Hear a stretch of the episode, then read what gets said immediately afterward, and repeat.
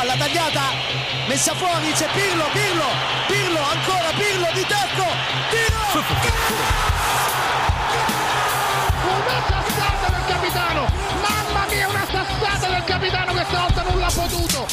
Serie Amore, der Italien Fußball Podcast mit Mario Rica und Mario Seuke.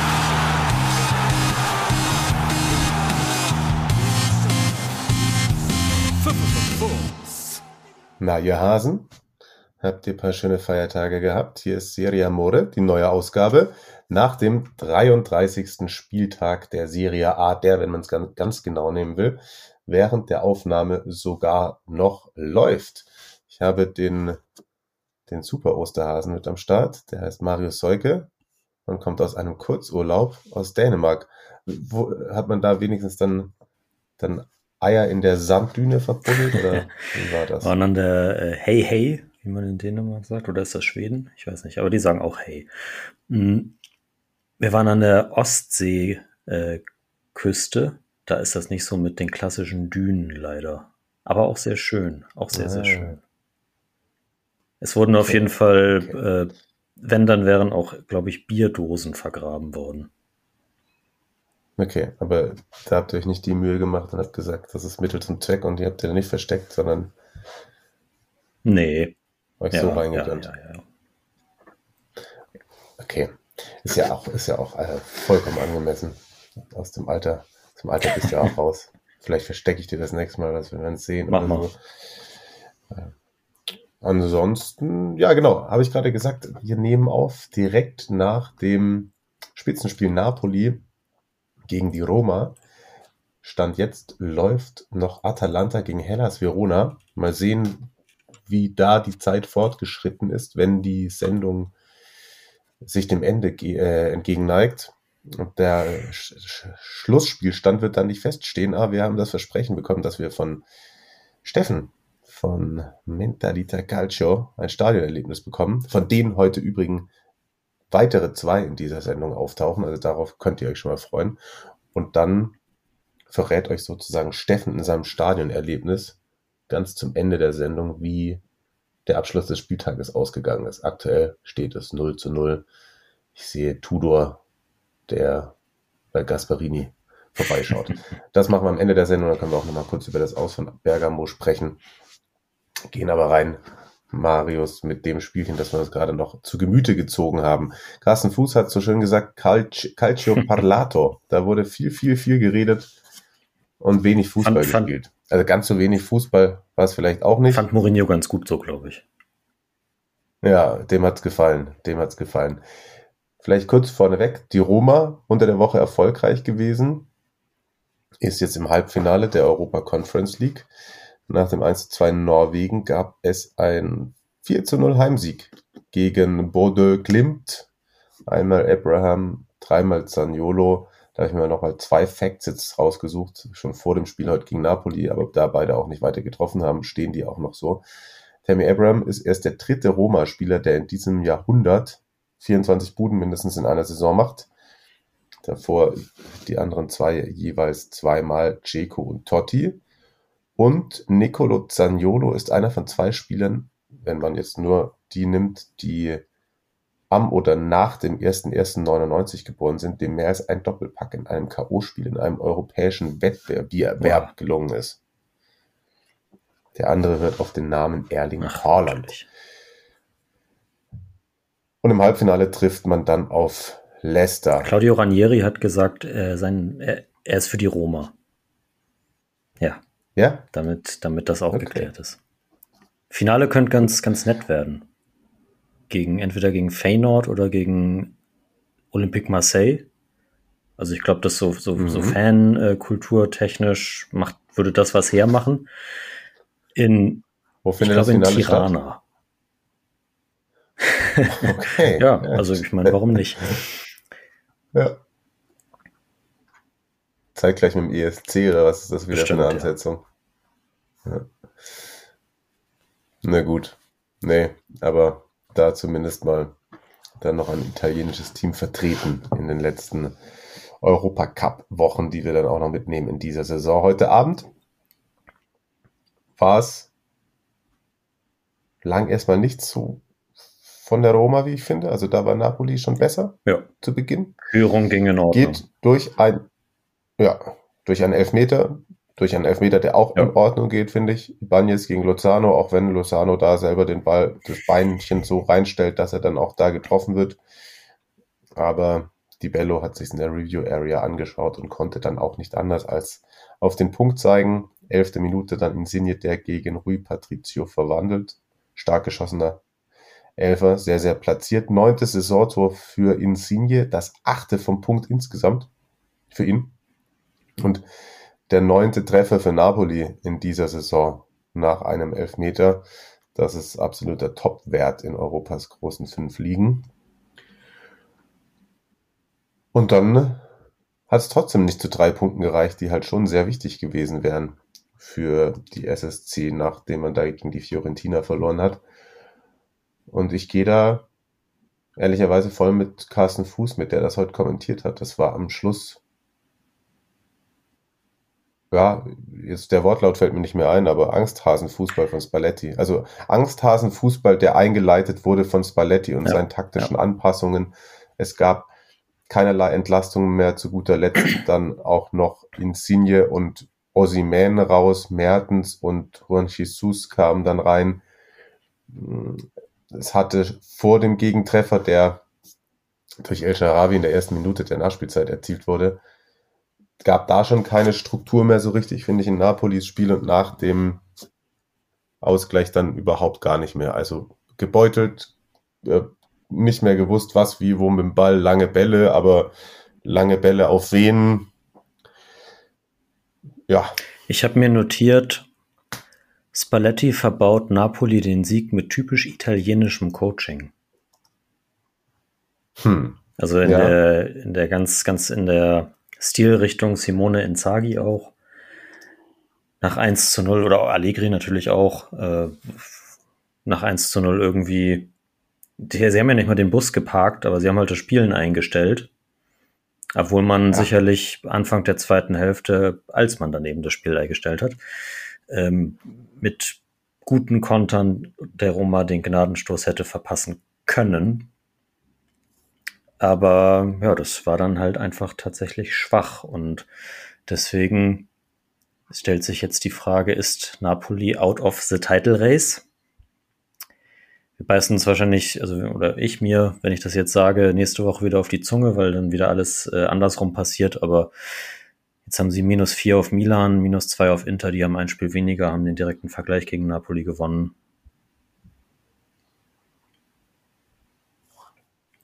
Ja. Ja, Carsten, dem es ja immer sehr gelingt, trotzdem neutral Spiele zu kommentieren, hat man in einem Halbsatz dann doch auch äh, angemerkt, dass er da ein bisschen angefressen war, als er gemeint hat, dann Napoli können wir jetzt erstmal komplett wieder aus dem Titelrennen streichen. Da sind wir natürlich auch schon wieder beim Fatalismus, der gerne vorherrscht in dieser Stadt, der auch Mauri, der mir schon sowas ähnliches nach dem Fiorentina-Spiel geschrieben hatte. Aber jetzt, ja, da würde ich schon mitgehen, wobei wir auch eben oft gesagt haben, das waren jetzt noch die zwei Dinger. Und jetzt äh, kommt theoretisch gesehen Fallobst. Also, leichtere Ja. Gegner. Sehr Ja. viel leichtere Gegner. Aber kann schon ein bisschen Brainfuck Genau. gewesen sein, jetzt das am Schluss. Weil man es eben sich auch, wie du es gesagt hast, man hat's, weiß ich nicht. Klar, wenn sie es 1-0 dann irgendwie gewinnen, aber die haben ja, ja nicht mal irgendwie, wie du gesagt hast, geil den Bus geparkt oder gemauert. Sind also Zweikämpfe gekommen, alles das ist noch vorhanden gewesen, aber ja, eigenes, eigenes Spielen überhaupt nicht mehr stattgefunden und AS war völlig angezündet die ganze Ja, Zeit auch genau. noch. Die Bank, Mourinho durchgehend, alle standen, glaube ich, die letzten 20 Minuten. Eine Fusato hat auch noch rot gesehen. So 10 Minuten vor Ende der regulären Das war Spielzeit. diese Szene mit Saniolo und Meret, ne, im Strafraum. Ja, ach, was natürlich Nee. keinen Elfmeter geben darf. Aber man, zur Wahrheit gehört ja natürlich auch, dass es die Roma auch noch gewinnen kann. Ne? Genau. Also zwei Szenen, die sie, wenn sie sie besser zu Ende spielen, dann scheppert es da vielleicht ich auch. Ich finde also so enttäuscht, wie ich jetzt nach dieser Leistung von, von Napoli bin, die es ja jetzt auch dann tatsächlich gegen die Großen gegebenenfalls verspielt haben, mit den Niederlagen gegen Milan und Fiorentina und jetzt halt unentschieden gegen die Roma, alles zu Hause. Also der mhm. Druck im Maradona vielleicht wieder zu groß. Und äh, auf der anderen Seite Roma finde ich total beeindruckend, nachdem wir ja auch am Anfang irgendwie schon mal gesagt haben, uh, das, das wird ja alles irgendwie nichts und so. Aber so in den letzten, sagen wir in diesem Jahr, hat Mourinho es echt geschafft, der Mannschaft Power und ich, bin ich schon wieder bei Mentalität. Also täglich grüßt das, wöchentlich grüßt das Murmeltier, aber äh, das hat er denen echt eingeimpft und deswegen sind die jetzt beeindruckenderweise seit zwölf Ligaspielen ohne Niederlage kommen immer wieder mit späten Toren zurück. Und ja, wenn, wenn die noch es vielleicht schaffen, im, im Sommer ein bisschen mehr äh, Tiefe in den Kader zu bekommen, dann kann das 2023 was mit der, also zumindest mit der Champions League auf jeden Fall werden, sag ich. Also wenn ich dachte, es kommt so ein äh, richtiger Hottag, so Titelanwärter oder so. Ja, da, da backe ich mal lieber kleinere Brötchen, glaube ich. Mal sehen, mal sehen, was sie auf dem Mercato so machen. Aber wenn, wenn die das jetzt hier noch gewinnen, dann sind es ja auch plötzlich, weiß nicht, wie viele Punkte nur noch auf Juve. Also dann, ne? So haben sie das, diesen Platz nicht gewonnen, sozusagen, den, den, den, den Abstand nicht verkleinert, aber ja, es sind fünf auf das, Juve. Das wird wohl nichts mehr sage ich jetzt auch einfach mal. Aber ja, wenn die das noch gewinnen, dann sind es nur noch drei. So, und eben bei so angezündet, wie die sind, dann mhm. steht Markus, unser Roma-Fan, in vier Wochen plötzlich ohne Hose da. das kann keiner wollen. Ja, letzte Niederlage in der Liga war die gegen Juve. Das Spiel, das wir nie verlieren, verlieren dürfen, das war Anfang oh, Januar. Ja, stimmt danach noch einmal in der, in der Coppa verloren und eben das Hinspiel gegen Bode Glimt. Ja, gehört noch dazu, dass auch mal ein enttäuschendes 0-0 gegen Genua zwischendurch dabei war, meine ich. Ja, so, aber absolut, absolut. Die Oma auf jeden Fall für mich aktuell Team der Stunde in der Serie. Und dann A. macht halt auch sogar einer wie El Sharawi die entscheidenden Tore, ne? Plötzlich. Das ist richtig dass der da, und der war die ganze Zeit, wo er da am Start war, seit der Einwechslung, hat er einiges richtig gemacht ja. in jedem Fall. Hoffen natürlich trotzdem, dass Zaniolo nicht zu schwer verletzt ist. Ja, glaube eher was muskuläres. Mm, sah so aus, also nicht, nicht Bender. Ja. Drücken wir die Daumen, das wäre nämlich sonst ein bisschen arg bitter. Napoli als nächstes dann in Empoli unterwegs auf Punktejagd, die Roma gegen Inter. Da auf Inter kommen wir später eh nochmal. Aber ich habe es gerade vorhin angedeutet, es gab ja auch diese Niederlage noch letzte Woche zu Hause gegen die Fiorentina. Die haben wir nicht so ausführlich besprochen, meine ich. Aber wir haben jemand, der es live im Stadion gesehen hat. Und das ist der Flo. Und der hat uns auch schon mal Stadionerlebnisse geschickt, sehr, sehr fleißig. Hat er, hat er, hat er. Ja, hat er. Und deswegen bekommt ihr jetzt nochmal Eindrücke aus dem Maradona und aus Napoli von Flo. Ab dafür. Ciao Mario, ciao Marius, ciao liebe Serie Amore Community. Heute gibt es von mir mal wieder ein Stadionerlebnis aus dem Maradona in Neapel. Ähm, wir waren ja zu Gast, mein jüngerer Bruder, so sein Geburtstagsgeschenk zum 18. Mein Stiefvater und ich und haben uns im Maradona das Spiel gegen die Fiorentina angesehen. Also zunächst mal muss man schauen, muss man sagen, die, also die Stadt Napoli und auch das ganze Umfeld ist natürlich kom komplett loco, aber positiv. Also es ist ehrlicherweise genauso, wie Marius, äh, wie Marius Kollege ähm, Carsten Fuß das bei euch im Podcast auch schon gesagt hat oder bei seinem Arbeitgeber bei den Napoli-Übertragungen. Also die ganze Stadt pulsiert und vibriert, wenn Napoli spielt. Und so war es eben am Sonntag auch. Ähm, wir hatten uns am späteren Vormittag auf den Weg gemacht, öffentlich mit der Metro von unserem Standpunkt aus Monte Santo ins Stadion. Bei jeder der drei Stationen stiegen schon mehr Tifosi hinzu. Und somit waren wir dann weit, ja, ziemlich genau drei Stunden vor Anpfiff ähm, schon am Stadion. Das hat uns der, der Herr, der uns die Tickets besorgt hatte, so empfohlen. Ähm, wir sollen doch zeitig am Stadion sein, da eben, das eben sehr lang es sehr zugehen sollte und im Stadion bis auf den Fiorentina Fanblog ausverkauft sein sollte und dementsprechend früh waren wir da. Also Stadion an sich ist ein absoluter Wahnsinn. Ähm, riesiges Ei, alter Kobel, ziemlich zentral in der Stadt gelegen. Absolut geil. Vor dem Stadion war ein Gewusel, ähm, das man sich kaum vorstellen könnte. Also man konnte sich alles Mögliche kaufen. Ähm, Sambuka-Verkäufer waren unterwegs. Äh, Mama, falls du das hörst, nein, wir haben uns keinen Schnaps gekauft. Und ja, es war ein Gedränge, es war warm, es war laut, aber es war richtig geil.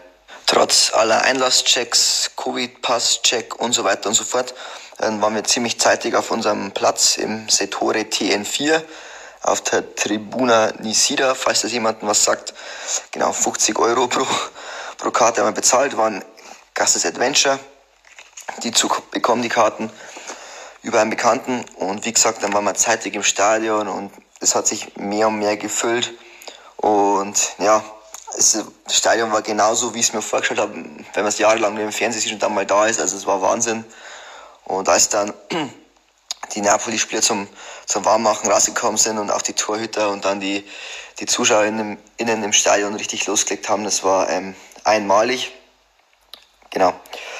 Und es war eben so, dass von der Fiorentina waren nicht ganz so viele Zuschauer da, da war der Block nur spärlich gefüllt, aber der Napoli-Sektor war komplett sold out beim Aufwärmen hat man eben schon gemerkt, dass das ganze Stadion heiß ist. Also es war schon ziemlich voll oder sehr, sehr gut gefüllt beim Aufwärmen und ja, die Spieler wurden angepeitscht und ähm, ich sage mal so, Fabian Ruiz beim Aufwärmen, der hat einen blöden linken Fuß, ne? Der hat eine Scheißschusstechnik. Der hat den Ersatztötern von Napoli keine hinten reingelegt, ne? Na, kleiner Scherz, also war dann schon richtig heiß alles. Und ja, der Spielverlauf war dann nicht ganz so, wie wir es uns vorgestellt hatten. Fiorentina ging in Führung, so nach 30 Minuten durch Gonzales, bisschen schläfrig verteidigt.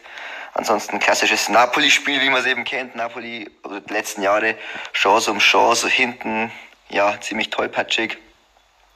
So ging es dann mit dem, mit dem 1 zu 0 in die Halbzeit für Florenz. Ähm, man muss sagen, Igor von Florenz, der hat den Ossiman komplett abgemeldet, trotz im weiteren Spirituoren Assist, aber der sah kein Land gegen Igor, der war brutal. Und als dann in der Halbzeit Mertens kam, kurz nach der Halbzeit Mertens kam und den Ausgleich geschossen hat, brachen alle Dämme. Leider hat es dann doch nicht mehr gereicht für einen Napoli-Sieg. Auch mit der Mini-Aufholjagd noch durch das Tor vom Osimen. Ich meine, Ikone und, und, und Cabral haben noch die Tore für Florenz gemacht.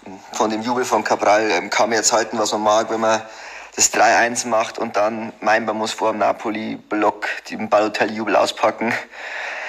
Wenn man im Winter aus der Schweiz gekommen ist und bisher zwei Tore gemacht hat und dann so den Zampano raushängen lassen muss, weiß ich nicht. Selbes gilt für Dragowski, der beim Aufwärmen abfällige Gesten in Richtung der Napoli-Fans gemacht hat. Aber ich meine, wenn man der Auswechseltorwart hinter Pietro Terracciano ist, kann man sich schon mal so raushängen lassen. Fand ich ziemlich affig passt im Großen und Ganzen aber zu dem mit seinem ganzen Auftreten und die Kultfigur, die er wohl darstellen will mit seinem Bart und seiner Nummer. Aber bevor es jetzt viel zu lang wird, abschließend kann ich sagen, ähm, fahrt nach Neapel, fahrt ins Maradona, schaut euch ein Spiel an. Es ist absolut crazy, es ist absolut lohnenswert. Auch wenn es etwas stressig und etwas anstrengend und etwas laut ist, ich kann es wirklich nur jedem empfehlen. Fahrt dahin, schaut euch die Spiele an und wie ich es vorhin schon gesagt habe, an alle Serie A-Schauer, in Deutschland. Es ist wirklich so, wie Carsten Fuß es beschreibt. Genauso ist es. Fahrt hin, habt's eine gute Zeit. Danke euch. Ciao, ciao. PS, ähm, was ich noch vergessen hatte für die ähm, Trikotverrückten in der Serie Amore Community. Ich wollte mir noch am, am Spieltag vor dem Fanjob 1 der 9 äh, meine Trikots kaufen mit meinem Lieblingsspieler Andrea Petagna. Doppelter Wermutstropfen. Zum einen war ja Petagna verletzt und zum anderen hätte das Trikot dann mit samt Flock 125 Euro gekostet. Darauf habe ich dankend verzichtet. Nochmal danke und ciao, ciao. Ja, danke schön, Flo. Sehr, sehr gut. Guck mal, der ist ja. richtig motiviert schon. Das äh, ja. wiederholt, wiederholt ein Stadionerlebnis eingesendet und das mit dem Trikot verstehe ich natürlich auch. Das ist dann schon das Geld. Hätte ich, glaube ich, auch. Ich habe es ja lassen. für Pandev und Parma gemacht. Aber Ja, äh, trotzdem völlig, völlig nachvollziehbar, zumal man kann sich dann ja auch bei Napoli bei den 15 Trikots diese Saison kann man sich ja gar nicht entscheiden. ist nur die Frage, wie er dazu kommt. Hat er uns das schon mal erklärt? Oder sonst muss er das mal machen, wie er dazu kommt, dass, dass äh, Petagna sein Lieblingsspieler ist. Ich glaube, er hat das schon mal gesagt oder geschrieben bei einer Squadra Eterna oder so. Hm, Flo, schreib mir. Okay, ja. Mal gucken, mal gucken. Dann gehen wir doch hoch an die Tabellenspitze, oder? Weil ich gerade eben auch schon mal gesagt hatte, eben für die Roma der nächste Gegner ist dann Inter. Und beide Mailänder Clubs, die sind am Karfreitag unterwegs gewesen. Das übrigens auch mal eine Frage, die ich noch an die Community stellen wollen würde. Warum ist in Deutschland der Karfreitag wichtiger als in Italien und in Italien dann dafür der Ostersonntag? Sind die Italiener einfach in ihrem Christentum zumindest positiver eingestellt, dass sie sagen, der Tag, äh, hier wo es wieder losging und Stein vor der Höhle weg, da, das soll gefeiert werden und die Deutschen sind so, oh, Karfreitag, da bitte gar nichts machen. Das war meine laienhafte Das ist Erklärung. eine gute Frage, ja. Wobei mich das eben auch tatsächlich nur wegen dem äh, Spielplan äh, des runden Leders interessiert hat, jetzt nicht aus weiteren christlichen, gläubigen Gründen, ohne irgendjemand auf die Füße treten zu wollen, aber I don't care. Aber ja, wenn, wenn es, äh, wenn es jemand weiß, schreibt es in die Kommis. genau. Starten wir doch mal mit Inter rein, würde ich sagen. Die hatten nämlich vorgelegt und den Spieltag eröffnet mit einem 3 zu 1 Sieg bei La Spezia. Brozovic nach einer guten halben Stunde mit dem 1 zu 0 war ein ganz munteres Spielchen. Er im Übrigen jetzt der 17. Torschütze schon in dieser Saison. Also verschiedene. War sein erstes, hätte ich gar nicht Einmal gedacht. ja, ja, krass, ne? Ja, sie hatten schon mal 18 in irgendeiner anderen Saison, aber das ist eh schon auch mal wieder ganz schön breit gestreut, was, was äh, Dudes angeht, die schon ein Tor geschossen haben. Insgesamt dann in der Folge aber extremer Chancenwucher bei Inter. Und auch Spezia war gar nicht so schlecht im Spiel drin. Also es hat mich gut unterhalten, muss ich sagen. Da habe ich es mir im Vorfeld von Milan ein bisschen so nebenher angeguckt. Lautaro hat dann in der 73. das 2 zu 0 gemacht. Siebtes Tor an einem Freitag für ihn. Keiner trifft so gern. In der Serie A wie er an diesem Wochentag. Er wieder, du siehst, Ja. er hat wieder gewühlt. Das, das ist der Torriecher Da muss ich frei. mal gucken. Da, ich habe leider keine geile Zeitlupe von gesehen, aber wenn ihr euch das im Real Life anschaut, müsst man beim 2-0 und dann geht er zum Jubeln in die Kurve und man sieht es leider nicht genau, aber es muss ein Bierbecher fliegen und er macht ihn mit so einem Roundhouse-Kick und er trifft Geil. ihn voll.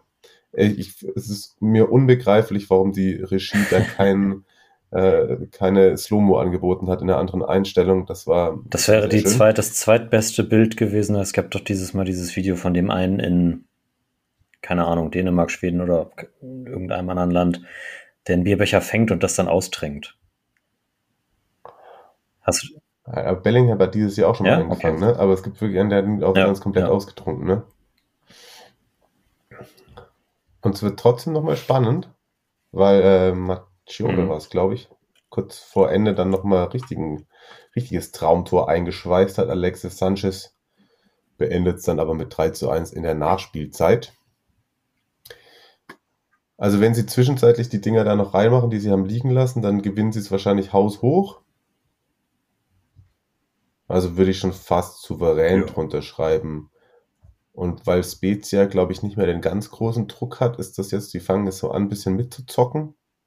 Deswegen sah das vielleicht teilweise, mag man vielleicht dann so glauben, äh, ja, vielleicht was was doch nicht so gut, aber ich glaube, das war auch einfach, weil, weil Spezia nichts zu verlieren hat und dann da drauf gegangen ist. doch, ich finde, ich finde, da, da kann Inter, kann, können die Interisti voll, voll mit zufrieden sein. Dritter Sieg in Folge auch, ne? Man Also jetzt, äh, man, man, man ist Ja, ja. auf jeden Fall wieder da. So wie wir das angekündigt haben. wieder wir da. uns ja mal auf die, auf die Brust klopfen. so ist es. Und damit da an diesem Freitag dann Druck aufgebaut auf Milan, die am späteren Abend zu Hause gegen Genua angetreten sind. Und das war würde ich drunter schreiben, ein 2 zu 0 Arbeitssieg. Ich glaube, Alexander Blessin hat danach gesagt, dass es wieder das, so, so stellt er sich Genoa vor. Nicht verlierend, aber von, Okay. von Einstellung und, äh, und so weiter. Ich kann es ehrlich gesagt nicht beurteilen. Ich habe nur die Highlights gesehen da, und da kam mir gar nicht so viel vor. Aber Also, ja, das war. Das hatte am Anfang Tempo, Intensität und alles. Mm, frühes Tor für Milan, Leao. Fünftes Heimtor schon jetzt in 2022. Elfte Minute war das oder so. Und wenn man dann aber dann trotzdem den Strich auch nach der ersten Halbzeit drunter zieht, Salemakas noch eine gute Chance gehabt, muss ich schon sagen, dass Milan da auch, finde ich, das hat den super gut getan, dass sie das frühe Tor machen, weil sonst, glaube ich, fangen sie irgendwann an, wieder nachzudenken. Sie haben es kontrolliert, waren auch, wir werden nachher noch ein Stadionerlebnis dazu hören, hat Marc, äh, hat das nicht so negativ gesehen wie ich, wobei ich es auch nicht negativ sehe. Also es war halt ein konzentrierter, auch schon energetischer Auftritt von Milan über die gesamte Zeit, um das Spiel zu gewinnen. Sechstes Mal in Folge zu null in der Liga unter Pioli. Das ist im Übrigen ihm, vor ihm bei Milan nur Capello und Rocco gelungen. Also Ja. auch das. Und ja, damit einhergehend ähm, ich danke, dass wir daran erinnert werden. Mike Jahr wird in die Elf der Saison reinkommen. Ey, ja, das, da, da, da würde ich kurz eingrätschen. Ähm, die Gazzetta dello Sport hat nämlich ausgerechnet, dass er noch den, wenn er jetzt bis, bis Saisonende zu null bleibt, dann äh, löst er Aha. ganz knapp Gigi Buffons äh, Tor, Gegentorlos-Rekord ab. Boah, wie viele Minuten Magnan hat jetzt 564 und Gigi hat Mhm. 973 in einer Saison mit Juve gehabt. Mhm. Und 450 hat Menya jetzt eben noch. Also wird natürlich eng, Okay, aber also beeindruckend. Und da, und da wird die, diese Woche noch darüber diskutiert, ob Donnarumma zurückkommt, ne? Ja, ja. Das macht Sinn. Das, der, der Wechsel hat sich, der hat sich äh, für ihn weniger gelohnt als für Ra- Raiola, ne? Oder mehr oder was. Aber, ähm, das habe ich jetzt eh wieder das off Topic. So ist der auch Berater für Raiola? Haaland? Ja, Ja. ja, ja, klar. Ja? Ist das das Ding mit dem, dass der. Wie viel soll der Provision bekommen, wenn. Also ist der, der Vater auch, Alf Inge, Ja, und Ja. zusammen irgendwie 30 Millionen oder so. also der Vater und Mino zusammen. der Berater bekommen dann vom Verein zusätzlich zu der normalen Ablöse Genau. das, was sie fordern. Da äh, wünsche ich mir auch nur, dass Roy Keane dann nochmal auf Kniegelenk, auf, auf dem Knie reinhüpft, ey, aber bei beiden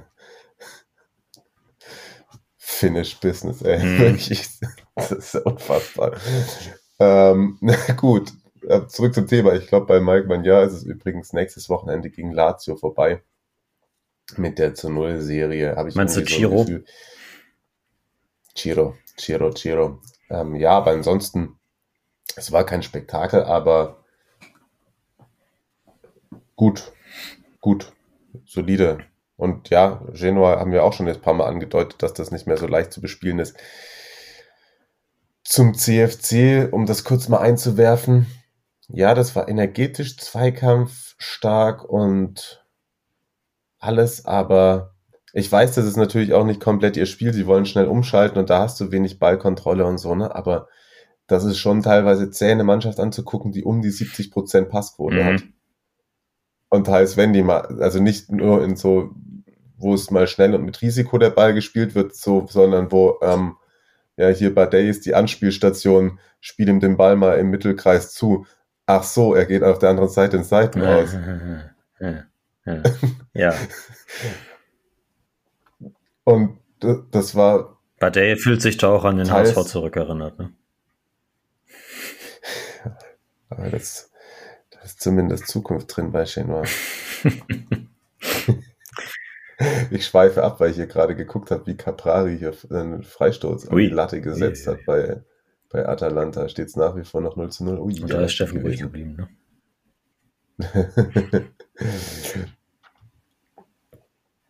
so, zurück zum Thema. Jetzt wird es ein bisschen wild, ich muss mich konzentrieren. Genoa in zwei Wochen, Derby. Derby gegen Samp. Samp reden wir nachher kurz vielleicht im kurzen ja. Block noch drüber, aber Genoa, Team von Plessin, prinzipiell, ja, ähm, glaube ich, dass sie noch in der Lage sind, zwei, drei Spiele in dieser Saison zu gewinnen. Dagegen abgezockte Rossoneri, vor allem auch mit dem Innenverteidiger-Duo, das ja in dem Fall gar nicht so gespielt hat. Hier Calabria ist ja kurzfristig raus, dafür kam Gabia rein und Kalulu musste nach, auf die rechte Seite und Gabia und Kalulu waren mitentscheidend ähm, im, also gab einen schnellen, guten öffnenden Ball von Gabia auf Kalulu, der flankt Leao mit dem Tor, das in der die Führung war. Das hat mir sehr, sehr das freut mich, dass, dass Gabia wieder so ein Erfolgserlebnis hat. Finde ich gut. Ja, der auch ansonsten solide das ganze Spiel alles wegverteidigt. Was ich sagen wollte noch wegen, äh, deswegen hatte ich äh, Genua gerade noch im Kopf. Die waren wirklich so harmlos. Also klar, das kann dann immer mal irgendwo einer reinfallen, aber nicht mal das war im Ansatz gegeben, dass sich da hätte irgendwie Milan Sorgen machen müssen. Das fand ich wirklich nach vorne äh, erstaunlich, erstaunlich mhm. dünn vom CFC. Und ja, 2-0 ist ausgegangen. Messias hat dann noch eins gemacht. Der hat ja im Hinspiel doppelt getroffen. Also, das ist auf jeden Fall sein Lieblingsgegner. Mein Lieblingsbild war Pippo Insagi war da. Da wollte ich dich eh mal fragen. Was glaubst du, Pippo Insagi? Drückt er seinem Bruder die Daumen oder Milan? Hm, ich weiß gar nicht, was die für ein Verhältnis haben, ehrlich gesagt. Also. Schon wahrscheinlich auf der Ebene, wenn du Profisportler warst, wahrscheinlich schon auch ein bisschen ja. Konkurrenz, ich glaube, der drückt schon Milan die Daumen. Ich glaube auch. Was aber geil war, er saß hinter Maldini und er war schon zwischendurch. Äh, ich weiß nicht, was er an dem Tag hatte oder also er war unfassbar müde. okay. Also man hat eine Einblendung gesehen und der andere ist er eingeblendet worden und hat sich einen zurechtgegähnt und auch so dieses, wenn sich Leute so die, so die mit einer Hand dann so, äh, so in die Augen greifen und sich mhm. die Augen so reiben. Wow. Und so weiße Hemd, ein bisschen aufgeknöpft, aber es sah so alles nicht mehr richtig, die Uhr und dann 88. Minute, nochmal gleicher Bildausschnitt. Ach so, Pipo ist nicht mehr da. Okay. Zwei Stühle hinter Maldini hm. leer, hat er mal kurz gesagt, du, kann nicht noch einen äh, ähm, Doppio Espresso, deswegen ich muss jetzt ins Bett. Mach's gut, wir sehen uns. Ja, nice. dann äh, da war er auf einmal weg. Sehr, sehr schön. Nicht eingeschlafen ist auf jeden Fall, ich habe vorhin schon mal gesagt, Marc, der uns auch ein Stadionerlebnis geschickt hat, der war bei dieser Partie. Und das hören wir uns gemeinsam jetzt an. Ciao a tutti vom Lago Maggiore, nicht mehr aus Mailand. Ich hatte mir überlegt, äh, ich mache noch mal ein kleines Stadionerlebnis aus dem San Siro, auch wenn das jetzt wahrscheinlich diese Saison schon, schon äh, überproportional vertreten war. Ähm, aber äh, war trotzdem wieder spektakulär. Äh, das Spiel Milan-Genua am Karfreitag äh, mit über 70.000 anderen Verrückten ähm, und auch meiner Tochter, neun Jahre alt. Die kennt bisher nur Babelsberg 03 im Kalignes-Stadion. Da ist auch mal gute Stimmung, aber bei knapp 2000 Zuschauern. Ähm, und jetzt hier San Siro 70.000. Ähm, mega laut. Äh, das hat sie ähm, ein bisschen erschreckt, ähm, aber auch echt geplättet. Auch die Größe des Stadions ähm, hat sie echt beeindruckt. Ähm, und manchmal hat sie sich ein paar Mal die Ohren zugehalten und gefragt, ob wir das die ganze Zeit machen. Der meint, war die Kurva Sud. und hat sich aber dann ja, sich dran gewöhnt und redet jetzt auch äh, seit dem Spiel von nichts anderem mehr. Ähm, also von daher wieder äh, großartige Stimmung äh, im San Siro. Zum Spiel. Ähm, ich habe das gesehen, dass einige gesagt haben, das war wieder so ein, ein schlechtes Spiel ähm, oder ein mühsames Spiel. Ähm, ich habe das, ist immer so ein bisschen die Frage, wie, wie das sich unterscheidet zwischen TV und, und, und Stadion. Ähm, ich habe das anders gesehen. Ich habe das als konzentrierte Leistung wahrgenommen. Viel Energie auch in der Mannschaft gespürt auf dem Platz. Ähm, habe nicht gemeint oder nicht gemerkt, dass da irgendwie sich jemand hat hängen lassen das am Anfang viel Druck gemacht, 1-0 geschossen äh, von Leao und dann auch in der, gerade in der ersten Halbzeit auch lange dran geblieben, äh, gut, gut äh, dagegen, also die Kontrolle behalten. Zum Beginn der zweiten Halbzeit gab es mal so eine Situation oder so eine Phase, wo ich gemeint habe, hm, jetzt geht das wieder in die Richtung, wo das dir am Ende aus den Händen rutscht. Da war es so ein bisschen tricky. Genoa war am Ende viel zu, viel zu harmlos, als das jetzt zu irgendwas geführt hätte. Aber das ist natürlich immer so ein bisschen schwierig, dann ähm, diese, diese, diese, diese Phasen. Ähm, am Ende dann hat es 2-0 gemacht. Ähm, Salamakers und, und Rebic hatten ja auch noch einige ähm, Chancen, die sie nicht genutzt haben. Von daher 2-0 Sieg verdient, die Null stand, äh, wie auch jetzt schon die letzten Spiele, siebtes Mal in Folge, sechstes Mal in der Liga. Ähm, also Abwehr herausragend und das, obwohl Kalulu jetzt diesmal gar nicht äh, die meiste Zeit in der Innenverteidigung gespielt hat. Ähm, das war schon, das war schon äh, sehr, sehr gut. Und ähm, ja, schauen wir mal, Druck hochgehalten auch auf Inter und Napoli. Ähm, und jetzt äh, schauen wir mal, wo das am Ende der Saison rauskommt. Dann alles Gute euch ähm, und ähm, diesmal war es deutlich kürzer als beim Derby. Ja, da habt ihr auch nochmal eine bisschen andere Sichtweise gesehen. Klar, ich glaube, dass im Stadion sieht das alles immer nochmal schneller und intensiver und alles aus. Und wie gesagt, ich habe es auch nicht, oder ich weiß gar nicht, ob er mich meinte oder auch generell andere.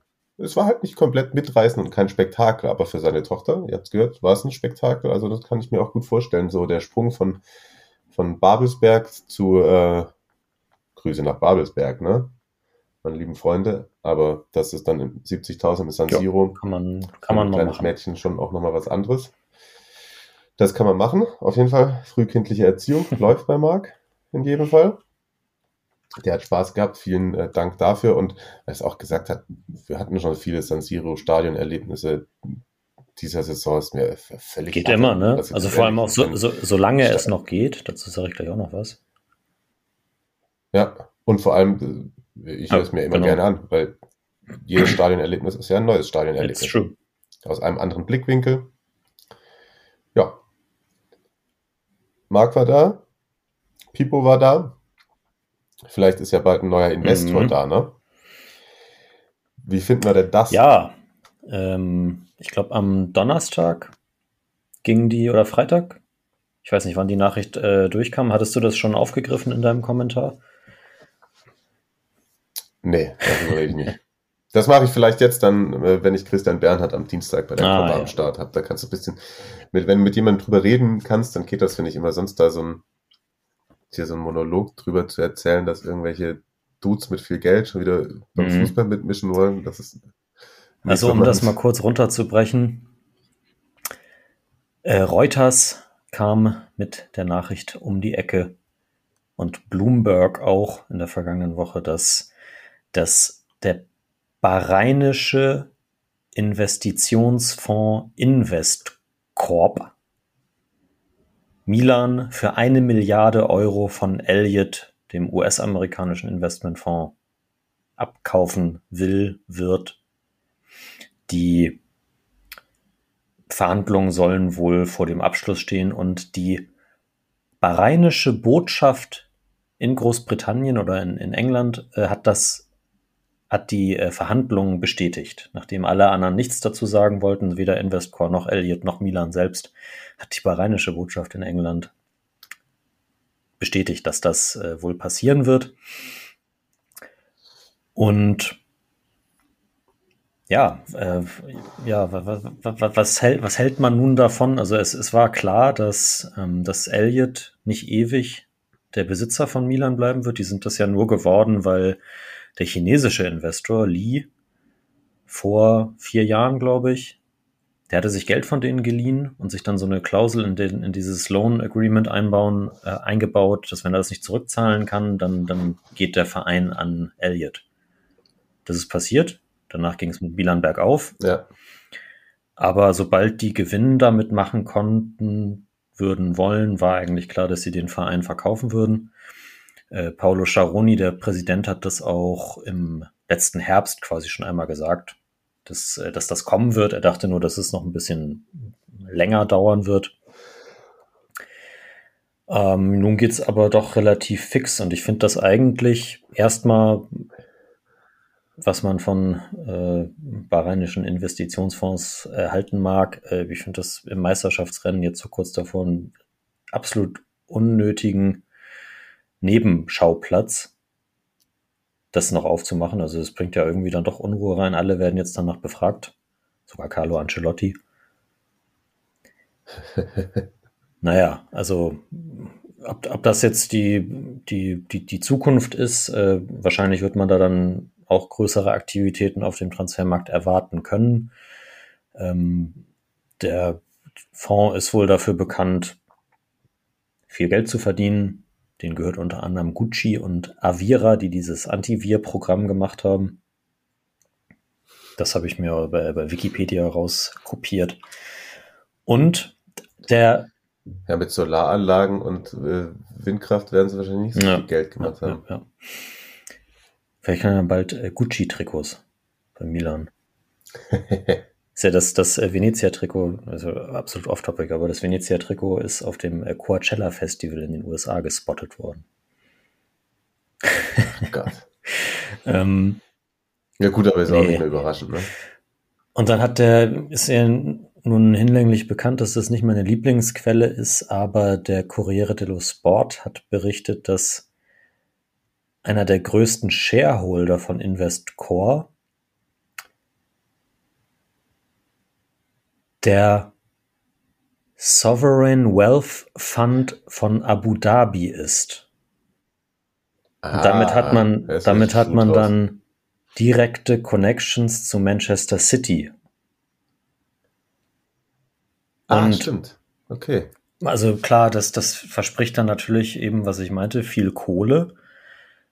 Aber also keine Ahnung, ob, ob das dann auch jetzt international dann irgendwie relevant, so relevant wird wie bei Red Bull. Äh, über irgendwelche Wege. Zumal die Citigroup auch Palermo verpflicht, äh, verpflichten will. Martin Palermo. Nein. Ähm, ja, keine Ahnung, die werden sich ja jetzt gegenseitig nicht Ilkay Gündogan ausleihen oder so. Wer weiß, wer weiß. Dann gehen die, äh, die Kalulu für 40 Millionen zu Man City in zwei Jahren. Naja. Ich, äh, ja. in Investoren ich sind natürlich, äh, ist immer ein heikles Thema irgendwie. Ich finde das, ich finde es eigentlich äh, netter, wenn das so italienische Patriarchen sind und nicht irgendwelche Fonds. ja, klar, das eh bin dann letztens schon mal drauf angesprochen worden. Und da meinte ich auch nur, dass ich die ganz große Unruhe nicht erkenne und denke zumindest, dass wenn das irgendwie so bleibt, dass man Maldini, der ja auch seine, ja auch durch das, was er geschaffen hat, Autorität da irgendwie weiter das große Heft des Handelns in der Hand hat, dass der Weg, den sie eingeschlagen haben und der positiv ist, glaube ich, ähm, sich erstmal keinen großen Knick bekommen wird. Das stimmt. Das glaube ich auch. Also wenn da nicht äh, sich unnötig eingemischt wird und das, das erwartet man dann von solchen Fonds ja im Gegensatz zu alten italienischen Patriarchen eher nicht. Dann wird, dann wird sich die positive Entwicklung sicherlich in irgendwelcher Form fortsetzen, was auch klar ist, dass äh, Investcore das Stadionprojekt sehr, sehr wichtig ist. Ich habe es eben angekündigt. Ah. Da äh, hat sich in den letzten Monaten, glaube ich, da gab es ein stetes Hin und Her zwischen Forderungen, wann jetzt, jetzt mach doch mal endlich so ungefähr. Und äh, Milan und Inter haben dann irgendwann gesagt, wir sind jetzt unzufrieden und suchen uns ein anderes Areal. Ach, das ist schon. Ja, okay. Das, äh, haben sie auch gefunden. Äh, Sesto San Giovanni. Und der, der äh, Bürgermeister von, von Mailand, Roberto Di Stefano, hat danach gesagt, innerhalb von 18 Monaten können wir es auf dem San Siro-Gelände bewerkstelligen. Nachdem es in den, vorher in den, weiß nicht, seit wann wir das letzte Mal darüber gesprochen haben, seitdem halt wirklich gar nichts passiert ist.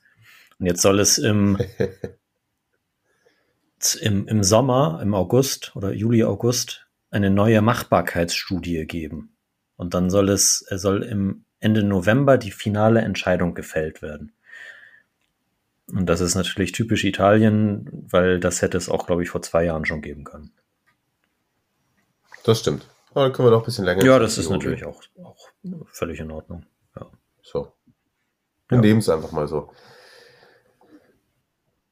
Als nächstes steht dann an eben das Spiel bei Lazio in der Liga, aber zuvor noch Coppa Italia, das dann eben am Dienstag, wenn ihr das hört, ist dann wahrscheinlich Dienstag, also heute, wenn ihr es hört, wenn ihr es nicht schon direkt krank irgendwie so wie so Chunkies euch nachts reinzieht, aber dann dürft ihr das natürlich auch gerne tun. Möchte niemanden verurteilen. Es ist dann theoretisch Inter der austragende Verein. Und das ist von dem her äh, interessant, denn das Hinspiel ist ja 0-0 ausgegangen. Und in der Coppa Italia gibt es Oh. noch die Auswärtstorregel. Das macht natürlich jetzt in der Konstellation besonders klar. viel Sinn. Also mit einem Treffer wäre da Milan schon einen guten Schritt, wenn nicht vielleicht sogar zur halben Miete, wie man so schön sagt, im, im Finale der Coppa Italia. Das Finale dann im Übrigen auch irgendwo, glaube ich, noch vor, noch zwei Spieltage vor Schluss, 13. Mai, meine ich, im Kopf zu haben.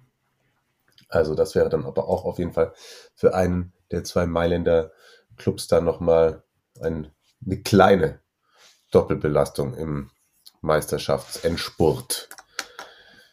Und am Mittwoch spielt dann wahrscheinlich Das ist Juve, ne? Juve Ja. gegen die Fiorentina, ja. Da können wir doch den Bogen schlagen. Genau. Sehr gut. Lass uns, wir brauchen eigentlich mal für ein Best of the Rest Jingle. Lass uns einmal kurz durch die Liga durchwischen. Zweimal 1-1 mit zweimal Last Minute. Ich hatte mir zuerst Lazio aufgeschrieben, aber du Überleitung hast schon recht. Bei Juve Bologna egalisiert Vlaovic spät die BFC. Was für ein, was für ein kurioses Tor. Tor, ey. Und äh, MA9 übrigens jetzt die letzten sechs Hütten alle für Bologna nur Reine er gemacht. Legende. Reine Ja. Legende. Und Duschan, 50. Tor. Und das mit Anfang 22. So schnell hat das vor ihm nur ein anderer nicht italienischstämmiger Spieler in der Serie A geschafft. Hu.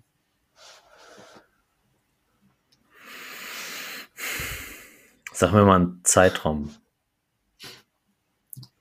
Zeitraum. Es ist noch nicht so lange her. Also es ist ein, ein einer der, der, ich glaube, als wir noch ein bisschen jünger waren, galt der zum, zum Top-Talent. Nicht Italiener. Ja. Sch- Nee, Shevchenko meinst du ja nicht. Aber Ja. Milan. Ricardo Oliveira. Alexandre. Alexandre Pato. Oh, ja, natürlich. Geil. Jo, also Juve damit die Roma noch dran gelassen. Und, Und das vor den Augen von Alessandro Del Piero. Zum ersten Mal Stimmt. seit zehn Jahren. und der sieht schlecht aus inzwischen. Das ist so ein Mensch, genauso klar, klar du, wenn du das Bild direkt daneben siehst, dann siehst du schon, dass er älter geworden ist. So, ne? Aber wenn du jetzt gerade kein aktuelles Bild von ihm damals aus seiner Kickerzeit gesehen hättest und du hättest ihn da gesehen, wir sagen so, ja, genauso habe ich in Stimmt. Erinnerung, Ja, auf jeden Fall. oder?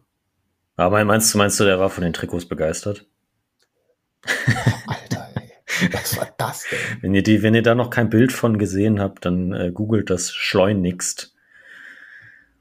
Äh, Den, den Flop 3 auf jeden Fall schon mal safe für nächste Saison, wenn das das Auswärtstrikot wird. Ja, und, und das werden sie bei jeder Gelegenheit anziehen, ne? Also, das ist.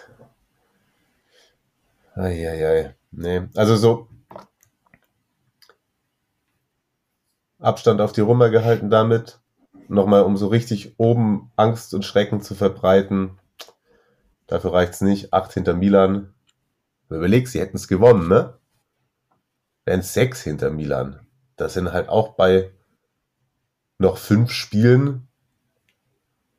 Ja, aber ich glaube, wir hatten uns letzte Woche darauf geeinigt, dass sie sich da dann verabschiedet haben aus dem Meisterschaftsrennen. Ja, okay. Ja, Oder im, im Derby schon, hast ja recht. vielleicht. Ja. Ja, ja.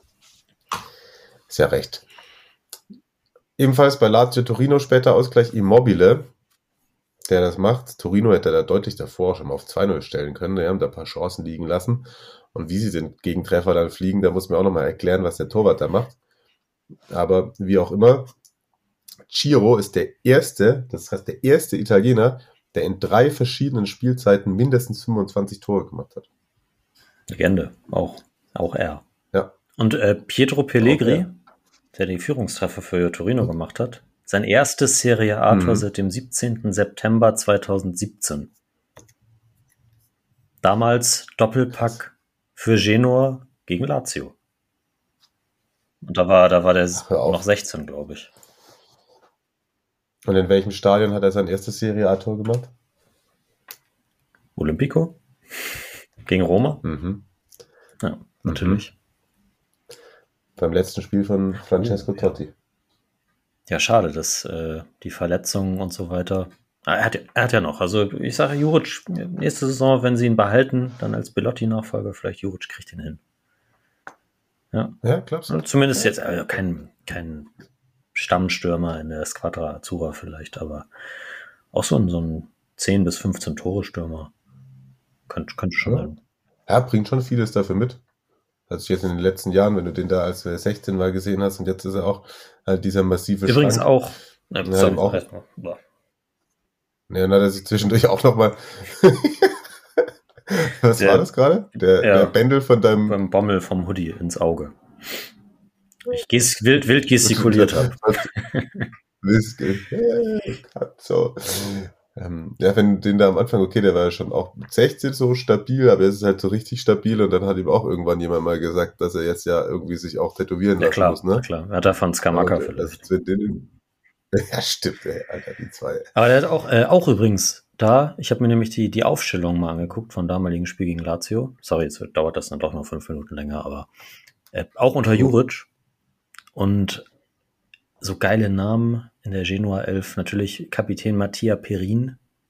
In Verteidigung Mhm. Erwin Zukanovic. Defensives Mittelfeld natürlich Miguel Veloso. Ja, sag mal ein paar Vornamen, Ja, okay. Nachnamen. Dann, dann, äh, dann, dann, dann machen wir das. Innenverteidigung mit der Nummer 2 Nikolas Boah. Spolli. Auch in Verteidigung, Dreierkette. Luca. Oh, äh. So ein Alter, ne? Mhm. Ja. Rossettini. Den jetzt auf links, das kannst du schaffen. Linker Flügel. Diego. Gut, nein. Nee, Quatsch. Linker Flügel, aber äh, Abwehr oder Mittelfeld? Ja, so Gosens. Ich habe keine Ahnung. Das ist doch eine Laxalt. Hm? Laxalt. Ah, Diego Laxalt, der mit den schönen, äh, mit den schönen, mit der schönen Frisur immer. Genau. Und aber jetzt den, den, den, den Stürmer, den schaffst du ganz vorne mit der Nummer 11. Adel. Äh, Tarabt. Fußballgott. Krass. Die hatten doch auch mal, den hatten die denn noch, hatten die nicht auch mal irgendwie, oder kriege ich den, das Paar von denen, äh, Geno hatte so eine Zeit, wo sie auch so ein paar Spieler hatten, die ich tatsächlich auch, die du auch zu Udine stecken kannst. Ja. Ja, auch, auch nämlich mit der Nummer 9, Ricardo Centurion. Ja, sowas zum. Beispiel. Oder wie heißt denn der eine?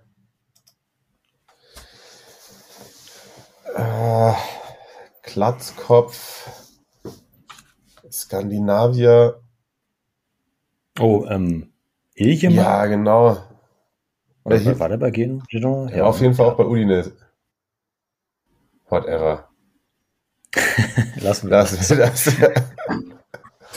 Also es gibt Hiljemark und ich meine noch einen anderen. Ne? Hiljemark war doch auch einer, der dann auch tatsächlich mal bei, bei entweder Delfino Pescara, Pes, äh, Pescara oder ähm, ah, der hatte so lockige Sachen.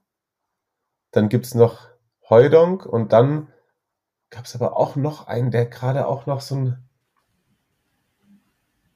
Gra äh, Granquist war auch bei Genoa mal. ja, Aber der war natürlich auch stark. ja, das stimmt. Oh. Ich gucke jetzt mal auf der, auf der Transfermarktseite alle Transfers Genoa CFC. Und das ist leicht, sich da zurechtzufinden. Ne? Aber Hiljemark ist auf jeden Fall auch einer, über den ich oft drüber gestaltet bin. Neutink ist auch noch so einer, der gerade bei ähm, Udinese ist. Ah, den meine ich Ja. auch nicht. Aber der ist Captain da, glaube ich, ne? Oder war es zumindest. Ja. Unter Gotti.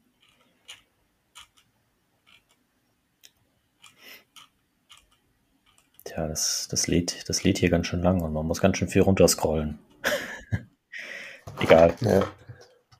Es wird mich auf jeden Fall die ganze Nacht beschäftigen. Ich glaube, es ist irgendeine Mischung aus Bram Neutink und Hiljemark. Irgendwie sowas. Aber vielleicht meine ich auch einen von beiden oder ich meine einen ganz anderen. Aber irgendwie sowas. Da sind auf jeden Fall so ein paar Zerstörer rumgelaufen, egal ob bei Udinese oder bei Genua. Das ist definitiv so. Aber Udinese hat's, äh, hat, die haben jetzt auch zerstört. Ah, stimmt. Empoli. Empoli 4 ins weggehauen.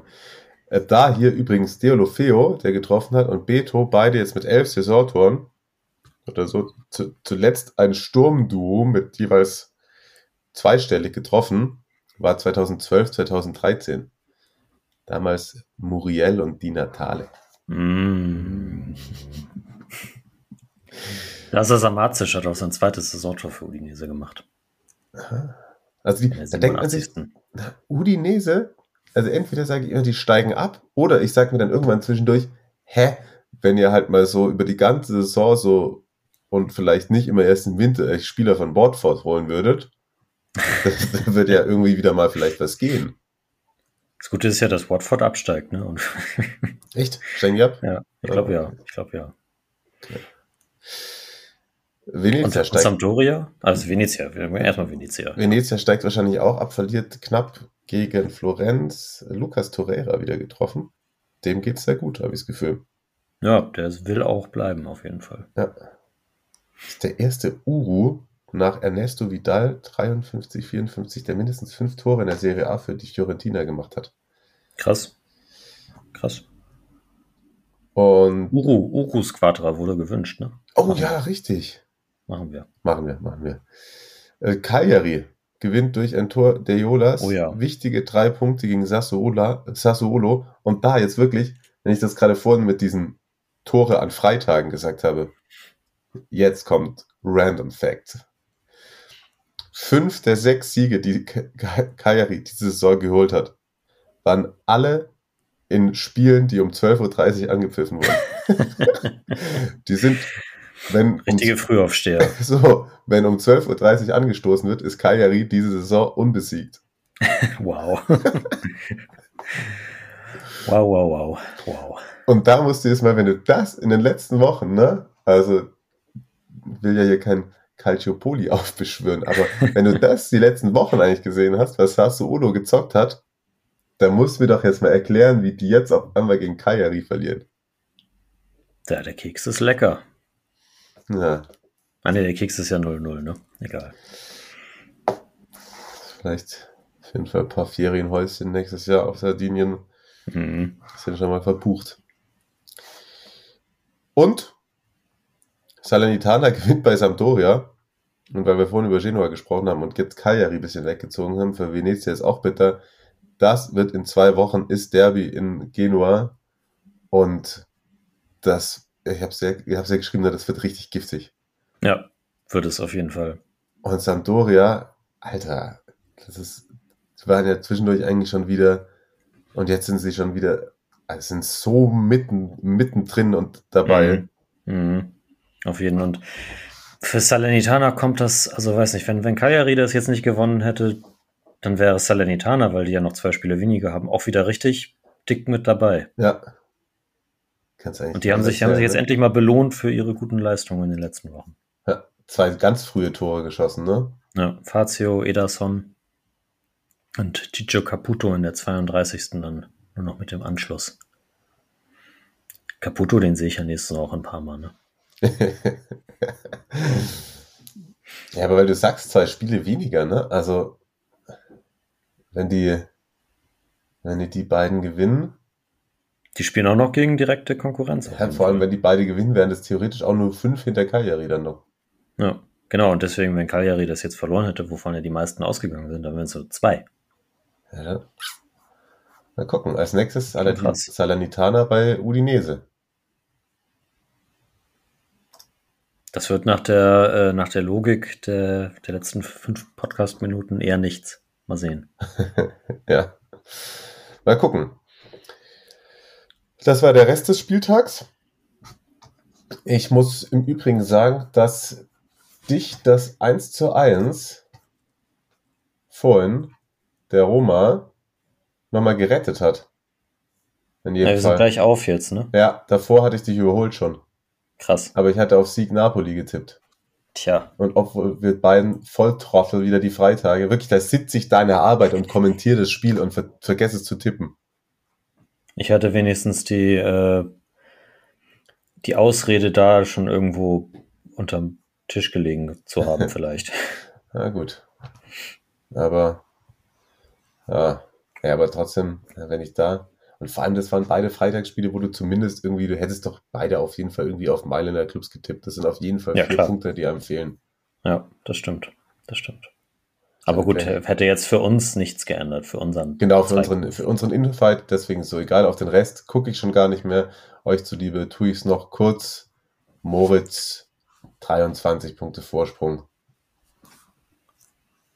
Und ja, also um, um, also ums Podest, würde ich sagen, dahinter wird es noch ein bisschen eng. Ich schaue auch mal, ja, und so generell die Top, Top, Top 10. Kai Tippmann hat sich wieder in die Top 10 reingeschni- äh, reingeschlichen. Stark. Jelnikow äh, bislang mit 21 Punkten. mit starken 21 Punkten, genauso wie Juvetino. ähm, Auf dem Weg zum Spieltagssieg. Wie steht's Aber- zur Halbzeit bei Atalanta? Ja, wobei das jetzt gar nicht stimmt, weil es nicht aktualisiert war. Hm. Hellas führt in Bergamo. Und deswegen wollte ich noch einmal kurz noch zwei Worte zu, äh, zu Atalanta verlieren. Raus gegen Leipzig 0-2, zweimal in Kunku ja, aus der Europa League.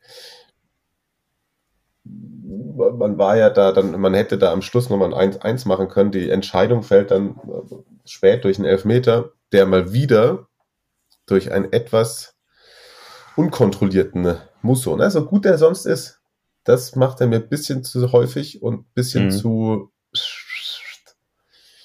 Ja. Insgesamt auf jeden Fall war das auch schon die achte Heimniederlage wettbewerbsübergreifend. So viele gab es zuletzt 2014, 2015 und in der Ära Gasperini ist das Negativrekord. Das gab es Oha, ja. so bislang noch nie. Wir können jetzt nicht so lange warten. Wir hatten ja eh schon jetzt die eine oder andere Denkpause, bis das Spiel jetzt hier noch gegen Hellas zu Ende ist. Das können wir euch leider, leider nicht liefern. Aber das wird dann äh, hoffentlich Steffen machen. Und der schickt mir das dann direkt zu. Und wenn ich, bevor ich den Podcast hochlade, dann schneide ich das dann gleich hier noch ran. Und Hella, äh, Steffen war aber bei zwei Spielen an diesem Wochenende. Also er ist gerade in Bergamo und war auch noch in Südtirol, ne? Genau, in Bozen gab es nämlich das Spitzenspiel, das angekündigte der Serie C Girone A gegen Padova. Und das endete standesgemäß mit 0 zu 0. Und deswegen ist ein Spieltag vor Saisonende, steht der FC Südtirol vor dem aller, allerersten Aufstieg in die Serie B. Das heißt, steht davor. Ist es fix oder? äh, Sie haben, sie haben zwei Punkte Vorsprung vor Padova, besseres Torverhältnis. Ich weiß nicht, ob da der äh, direkte Vergleich zählt. Sie spielen am Sonntag bei Triestina und es, ich denke mal, ein Unentschieden reicht. Und sie haben erst neun Gegentore in dieser Saison kassiert. Ach, krass. okay, dann wir auch bald nach Bozen. Uns kann Steffen jetzt schon mal erzählen, wie es da war. Steffen erzählt uns jetzt, wie es da war und wie es ausgegangen ist bei Bergamo gegen Hellas Verona. Steffen, bitte. Ja, dann wollen wir doch mal. Nein, das ist nicht die Stimme von Steffen, das ist die von Mario. Ich muss euch leider enttäuschen. Kein weiteres Stadionerlebnis, Redaktionsschluss und keine Einsendung. Trotzdem natürlich liebe Grüße an Steffen. Ich kann euch verraten, Hellas hat 2 zu 1 gewonnen bei Atalanta. Vielleicht war die Feierei zu dolle. Und Atalanta verliert damit jetzt schon zum sechsten Mal in der Rückrunde. Auch das gab es unter Gasperini noch überhaupt nicht. Und es sieht alles danach aus, als würde Bergamo dann nächstes Jahr nicht europäisch spielen. Vielleicht die Gelegenheit, da ein kleines Rebuild zu machen, auch mit neuem verantwortlichen Personal, unabhängig ist von der Trainerposition. Genau. Das soll es jetzt aber wirklich gewesen sein. Bis nächste Woche. Tschüss. Ciao, ciao, bleibt gesund.